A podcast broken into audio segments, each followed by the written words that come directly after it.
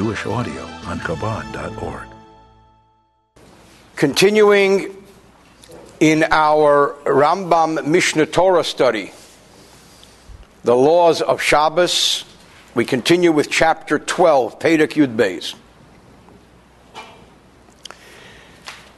Going back to chapter 7, where the Rambam enumerates the 39 labors of Shabbos, labor number 37, Vihahavora, kindling a flame.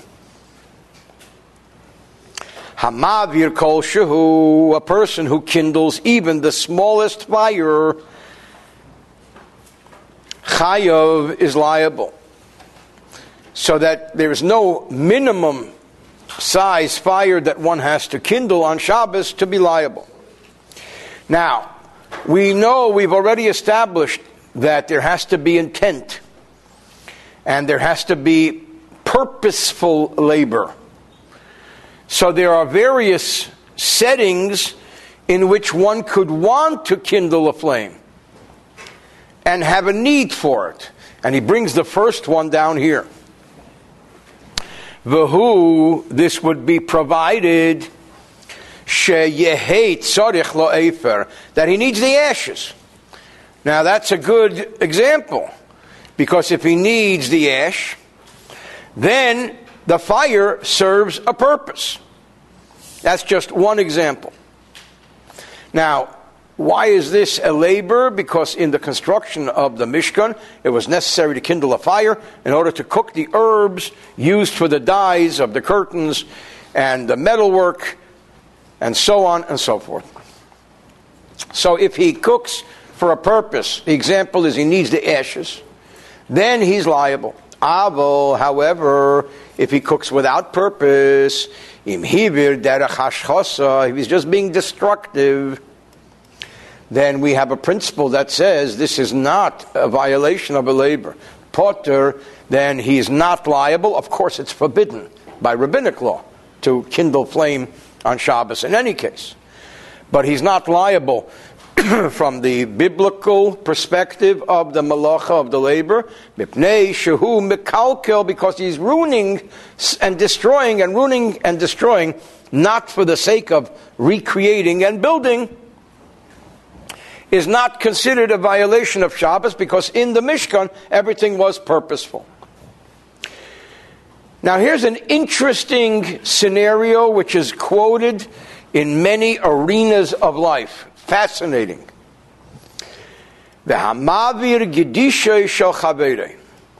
What if somebody sets fire to somebody's heap of produce, his, his granary, whatever? or somebody burns down somebody else's house. That's what we call in America a pyromaniac. Well, not really.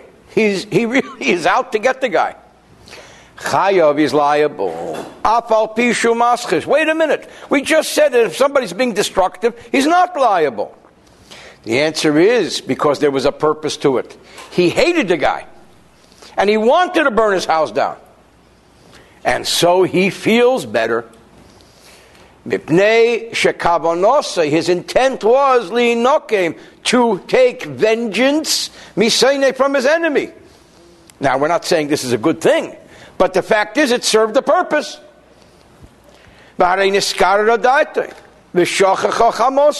He's much calmer now.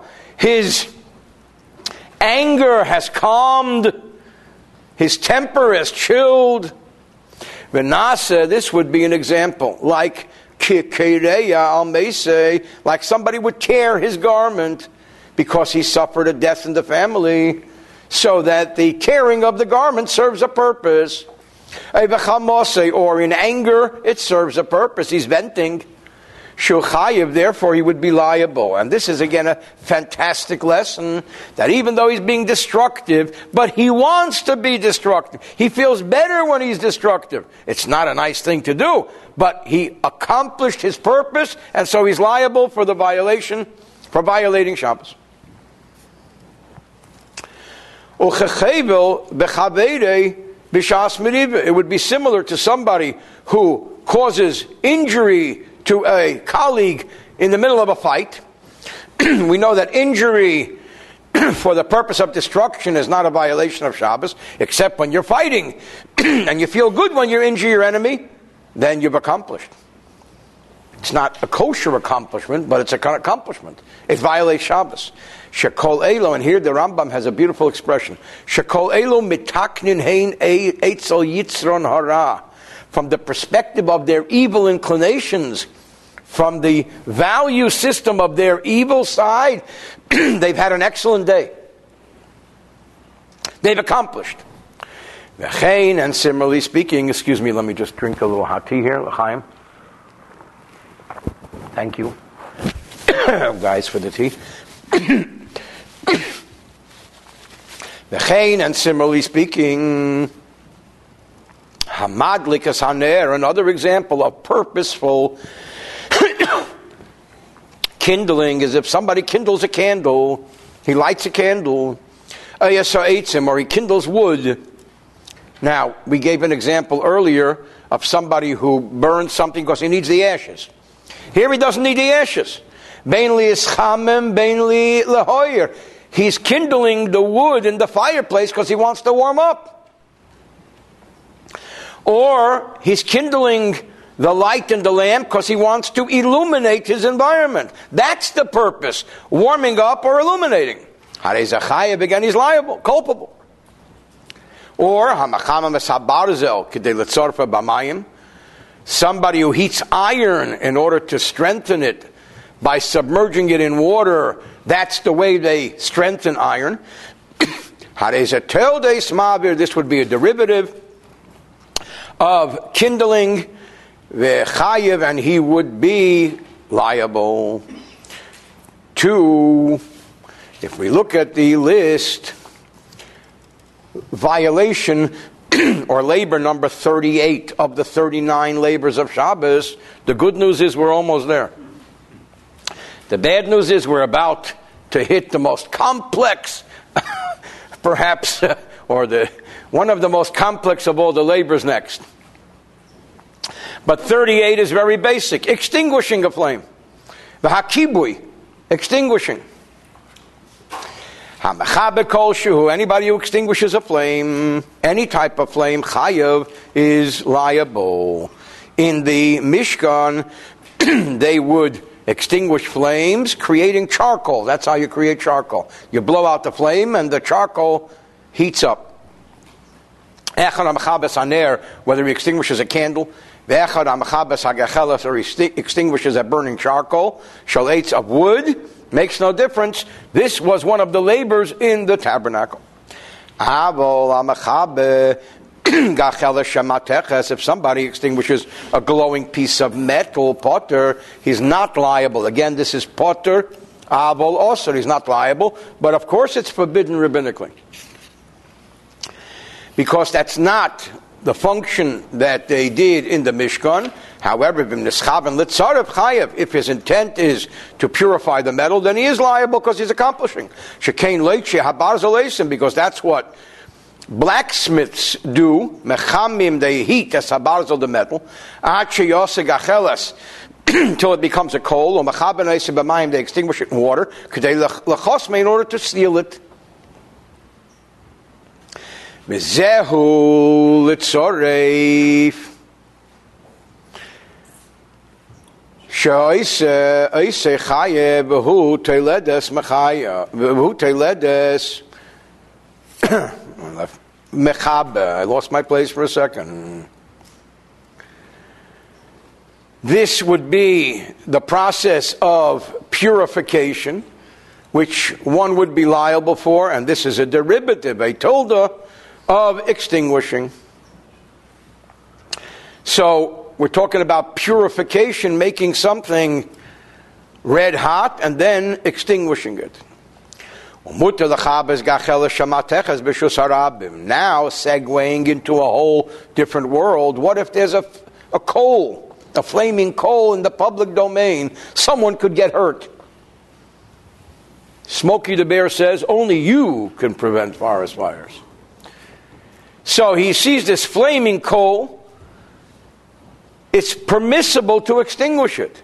Kadeshula Yazuka Barab, in order that people shouldn't get hurt.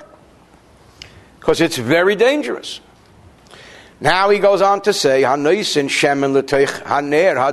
somebody adds oil into a burning candle, there's a burning oil lamp, and he adds oil, what's so bad? Chayav mishumavir, he is liable for kindling because he is increasing the kindling. Not immediately, but he will. Interesting. V'hamistapik min Hashem and shebaner. And on the other hand, the opposite. If somebody takes some oil, let's say he has olive oil burning, and he needs a little for his salad, because his nutritionist says olive oil is good for you. So he walks over to the lamp and takes some olive oil. Now, Chayav Mishum Mechaba, he's extinguishing because he's causing the lamp to be extinguished earlier. Gimel, I want to give a little bit of an introduction to the following paragraphs. Let me begin by saying that although we're going to learn about different laws which say that if a fire breaks out and it's not life threatening, one should not necessarily, or perhaps under certain circumstances, necessarily not extinguish it on Shabbos because it's not threatening life, it's only money. It is clear, according to most, if not all, halachic authorities, that nowadays, when fire has proven to be so dangerous because it spreads and it just keeps going and growing, nowadays most, if not all, fires do present a serious, possible, life threatening problem, and halacha has become very liberal with the laws of extinguishing fires because of the danger of fire in today's world. That's just by way of introduction. Now let's learn the halacha as it unfolds. And again, we don't decide law from the Rambam. The Rambam gives us a platform for the later development of law.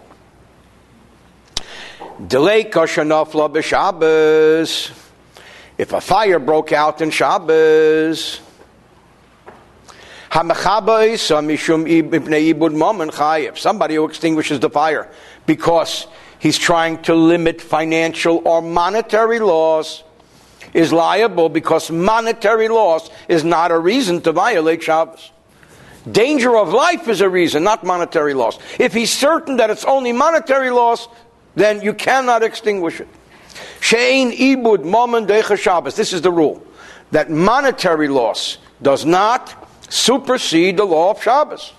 That's logical and obvious. Ella ibud nefashes.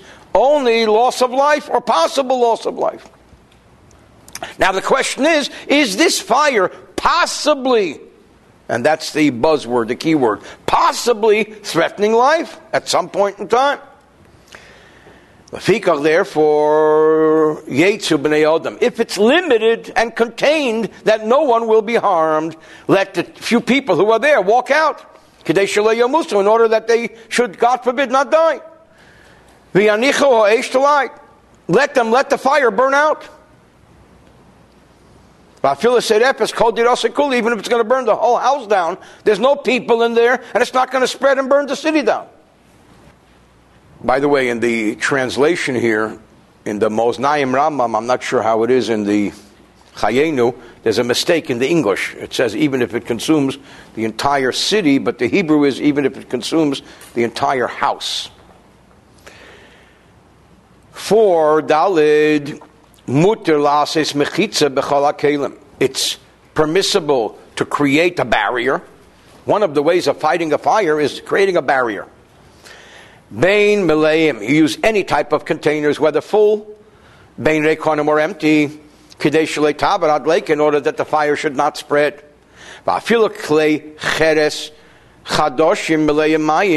Even new earthenware vessels filled with water, you can create a barrier. What's the problem? What's the chidush?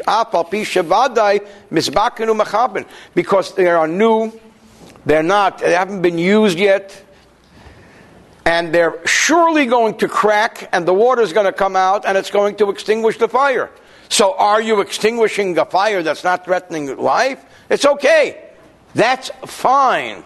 And here comes an important rule. Shegram kibui mutter, because when it comes to extinguishing, something that extinguishes indirectly, which in Hebrew is called gram, the cause. It's not direct, it's indirect. That's great. That's permissible. And the word mutter means permissible to begin with.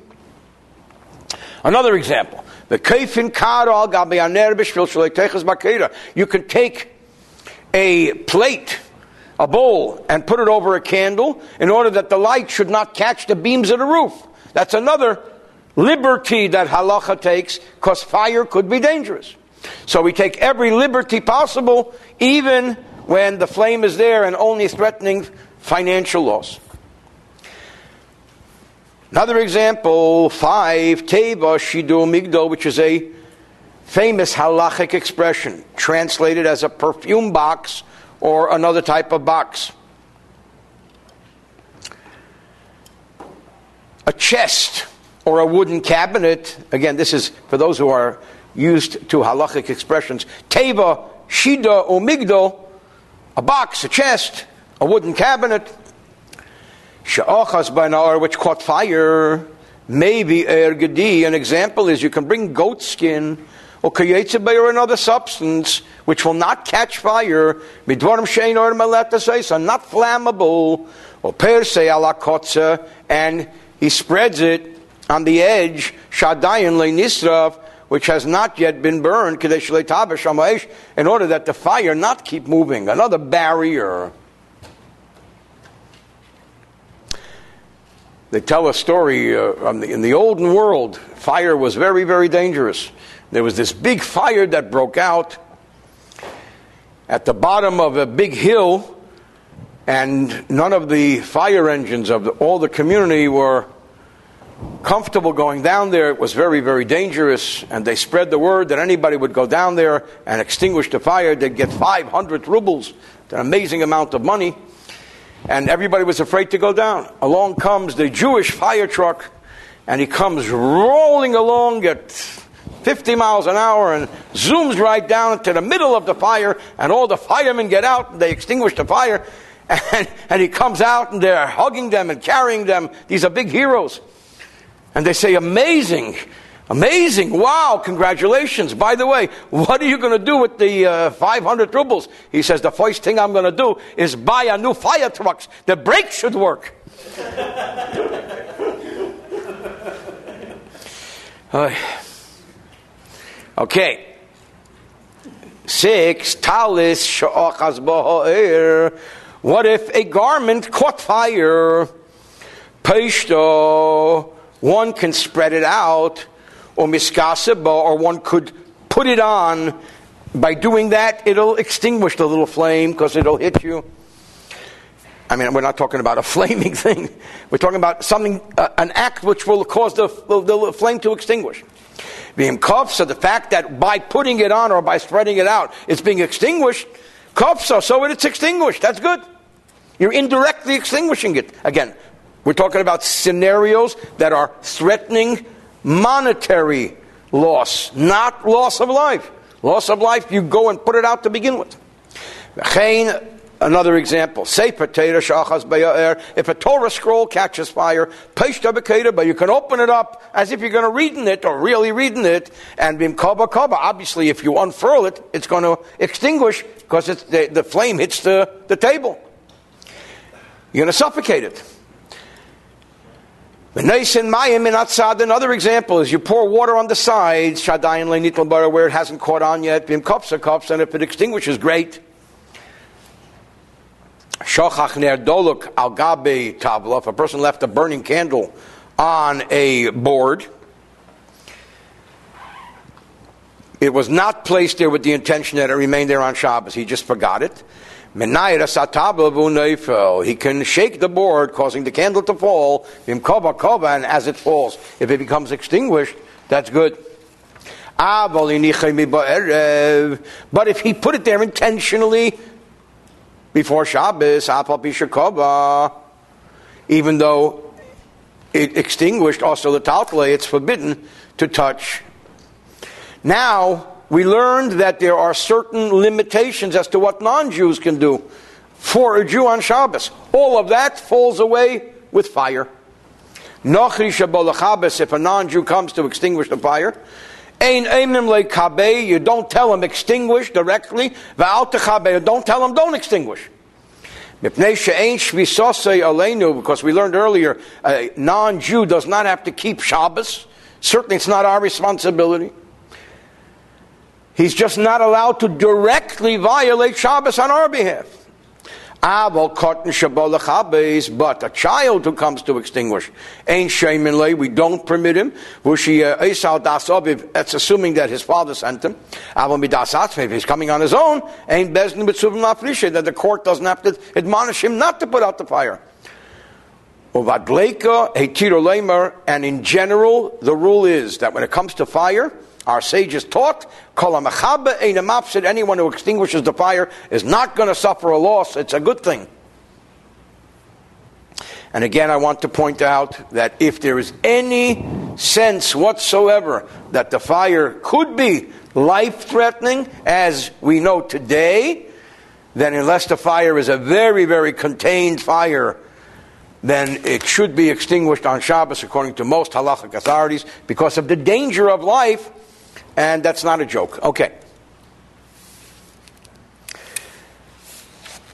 Now we come to labor number 39.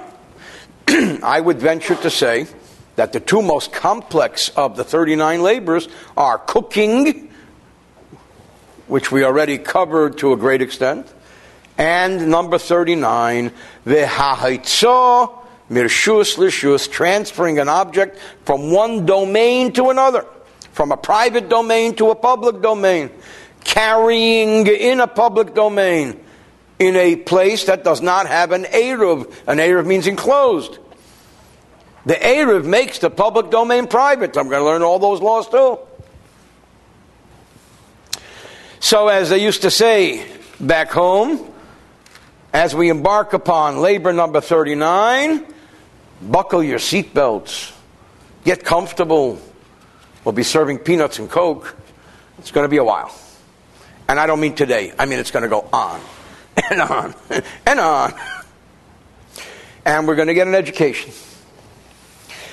Introductory, paragraph 8,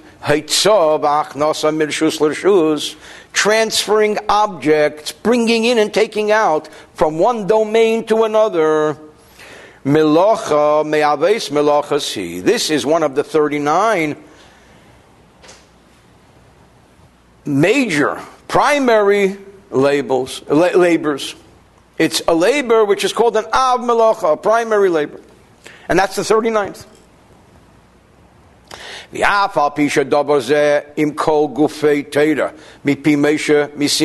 Even though this labor the prohibition of carrying from one domain to another, the prohibition of carrying four cubits or more in the public domain is something taught by God to Moses, to Moses at Mount Sinai. Moses taught it to the Jewish people at Mount Sinai. Just like all the 39 labors. None of the 39 labors are specifically mentioned in the Torah, with the exception of kindling. Which is the big question why kindling Havara Lalab Yotzos, and, and so on and so forth. Harehu Eimer Batera, yet there is an allusion to this transferring from one domain to the other in the Torah, where it says, Ish v'isha, al yasu eid melacha the trumas hakedesh, no man and no woman should do any more labor concerning donations to the sanctuary. That's when the treasurer of the sanctuary took a look and said they had too much, too many donations. And they said, Stop bringing the donations. Biggest mistake Moses ever made. Vayikole ha'om mehobi, says the Torah, and the people stopped bringing. Halamadata, from this language, you can interpret to say, When it says labor, stop the labor, and then it says they stop bringing that transferring from one domain to another, from private to public, would be called labor. So that's what we call an asmachta. We rely on this, but it's not the source for it. The source is taught by God to Moshe and by most of the Jewish people on Mount Sinai. And this is what we learn according to the oral tradition. That if somebody carries an article from the beginning of a square of four cubits by four cubits, there are various halachic opinions of what a cubit is. But the average opinion is it's a foot and a half. So four cubits by four cubits would be six feet by six feet. If somebody carries six feet in the public domain, and we're going to redefine that soon, it's as if he takes from one domain to the other. So there are two parts to this. Part one is taking from one domain to the other, private to public or public to private. The other is in the public domain carrying outside of the four cubit or up to the four cubit by four cubit line. It's the same, and he's liable. Now we have some basic rules, axioms. Without these axioms, we cannot begin to understand the laws of Shabbos. Axiom number one. Ein mirshus sheyetzi kishir mirshus l'rshus harab me mirshus harab hayachid. One who transfers an object from one domain to the other, which means public to private or private to public, is not liable until he transfers the minimum size object. Most laws of the Torah have a minimum size from the private domain to the public domain, or mishus harabim hayachid from the public domain to the private domain. That's axiom rule number one. Number two, v'yaker mishuzeh, the person must uproot or remove or pick up the article from one domain, v'yaniach b'shushniya, and must set it down in a second domain. That's called in halachic vernacular akira, lifting up, and hanocha, putting down. Unless there is an akira where you pick it up and hanocha, you put it down, pick it up in one domain, put it in, down in another domain, you did not complete the labor, we're going to talk details. Aval, however, im okar, if he merely picked up the article. But he didn't put it down. He put it down, but did not remove it. Or another scenario is he moved, he picked up and put down something that's too small to be considered a violation, doesn't have the minimum size. Potter, he's exempt. and these are rules, and these rules will, of course, be defined.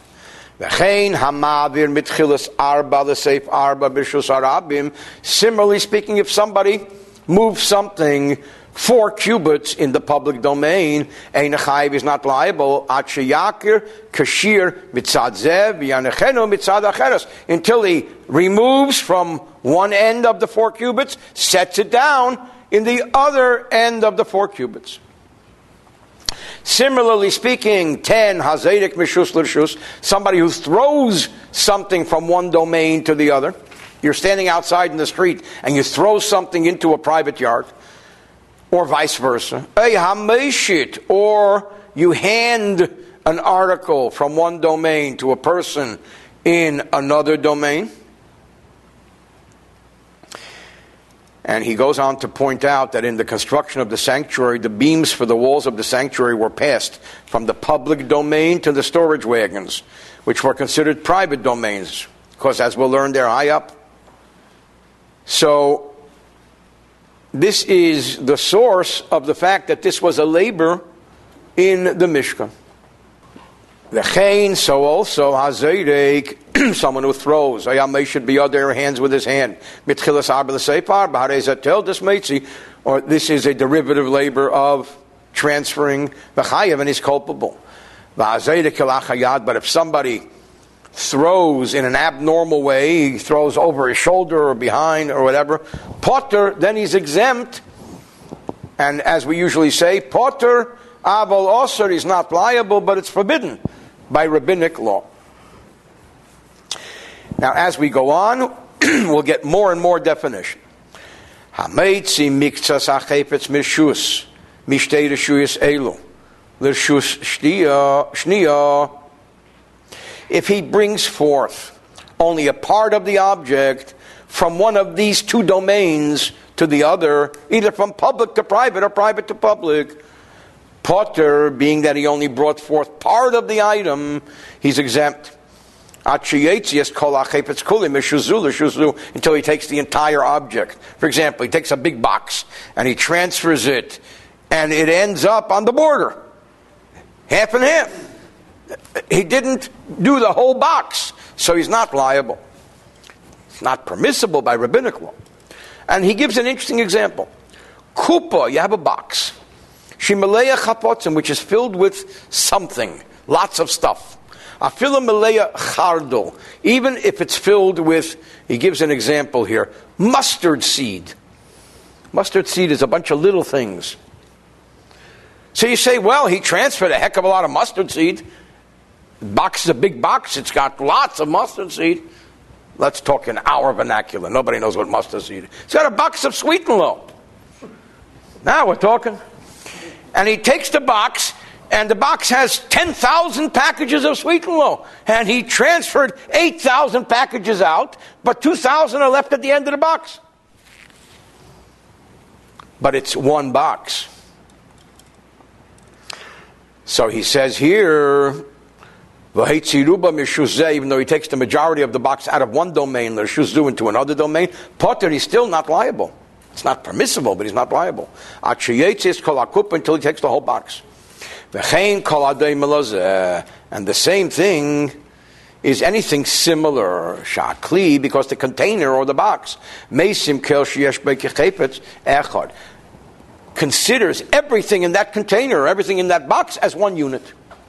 Therefore, he did not transfer the whole unit. 12, Hamitzi, when somebody transfers from domain to domain, Bain be minoi, whether he transfers with his right hand. Bain be smiley, or he transfers with his left hand. Bain betecheke, or he transfers in his bosom. Or he has money bound up in his money cloth. Chayav, he's liable. Why?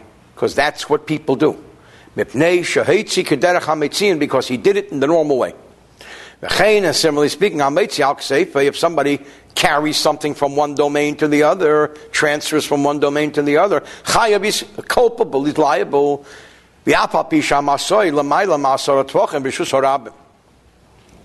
Bring me that chumash with the. Even though the weight, that which he's carrying, is higher than 10 handbreadths high. And here there's another axiom which we have to talk about.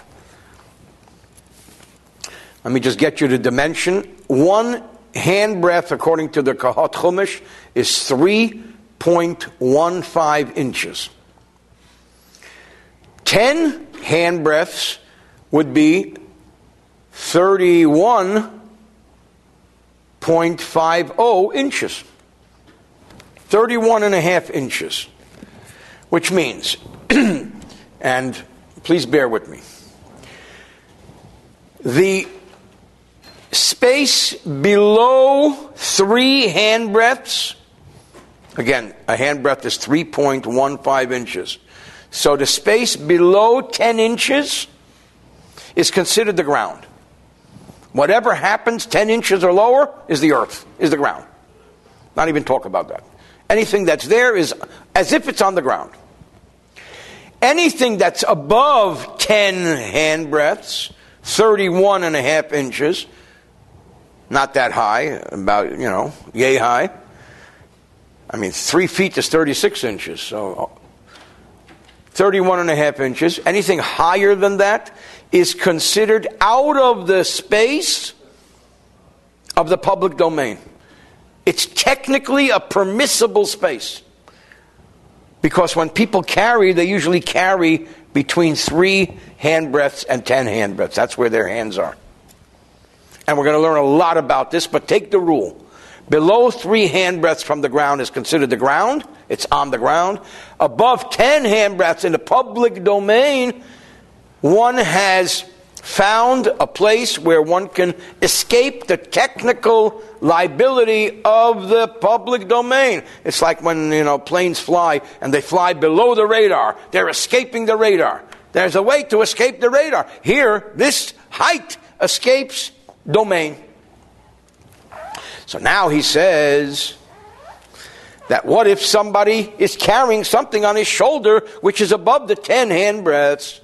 Chayav, he's still liable. I would think he's not liable. He's in that exempt space. Even though the burden is higher than 10 hand breadths in a public domain, because the members of the family of Kahos, that Levite family, who carried the holy stuff on their shoulders. They did it obviously at that height. Shanamar Bakosef Yiso, it was their job description to carry it on their shoulders. And labor, Shabbat labor, is derived from Mishkan labor. Therefore, technically, he would be out of the public domain because it's higher than 10 handbreadths, but not for this purpose because he's carrying it on his shoulder as people normally carry burdens. Avol 13, however, but if somebody transfers an article on the back of his hand, beragloy or his foot, befib in his mouth, b'marpeko in his elbow, ba'ozle in his ear, b'sora in his hair, or b'kis shataf or b'bigday, in a pocket that is sewn in in an abnormal place in his, po- in, in, his garment, or piakis lamata, if the pocket is facing down, obviously if the pocket is a normal pocket, then it's a normal uh, way of doing things. Bein beged lebeged between one garment and the the other, big day in the mouth of his garment, b'minoli in his shoe, b'sandle in his sandal. These are all examples of potter of exempt actions, forbidden but exempt not liable. Shalei Because that's not how people carry stuff out. Now, what about Hametzi Masi al if somebody carries a burden on his head? It depends if that's normal. Im if it was a heavy burden, like a filled sack, a table or migdal or chest, or a box, which people normally place on their head, certainly in certain cultures and they hold it with their hand, Chayav, he's culpable. Shekain derech because that's what people do. It's like taking with one's shoulder or taking with one's hand. However, if he takes a lightweight object and puts it on his head, that's not normal.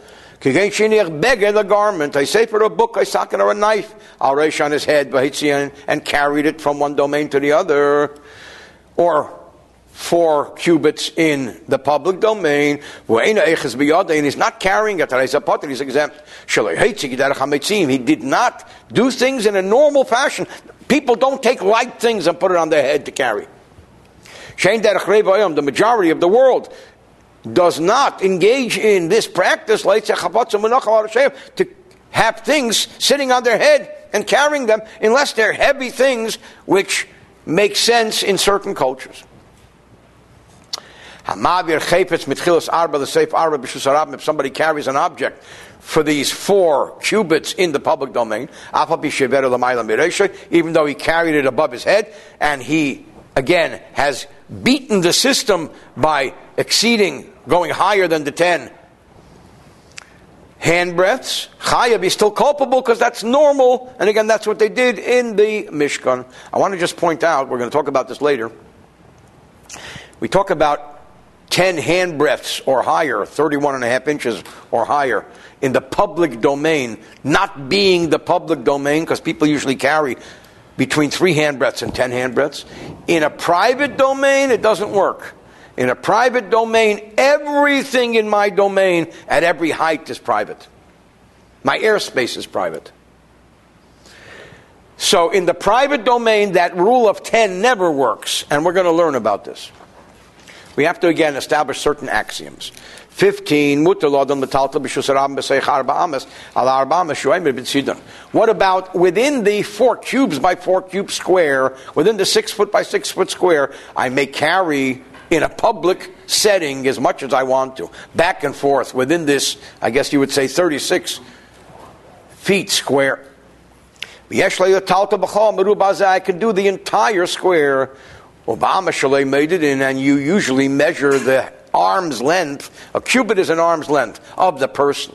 If the person was a midget, they give him an average arm's length. And from tradition we learn that that which stated in the Torah, Shvu ish of each man shall remain in his place. We shouldn't carry out of this. In this domain,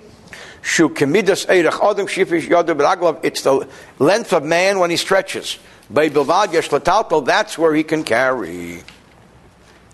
And now you should see a diagram. You should have a two diagrams before you. It should say chapter 12. Also, for those on the internet, this is from the Moznaim Rambam, and hopefully it will be shown.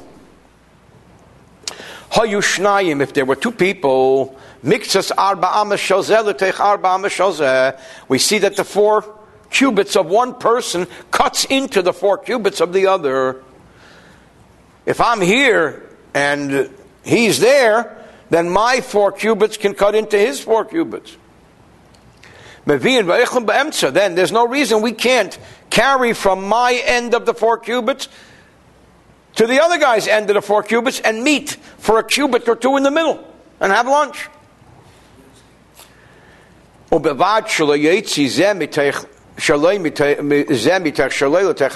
As long as we don't violate and go into the other guy's four cubits and carry our item. What if there were three people who were set in a public place, one after the other? And the middle guy is swallowed up between them. Then the guy in the middle is permissible to interact by transferring objects to both sides. But the two outer ones are forbidden to interact with one another. So here in this diagram, where it shows A, C, and B, you have Mr. A his space goes across the four cubits. Mr. B, his space goes across the four cubits, and C shows this shared space between them. 17, therefore, a person may actually lift up, pick up an article from the public domain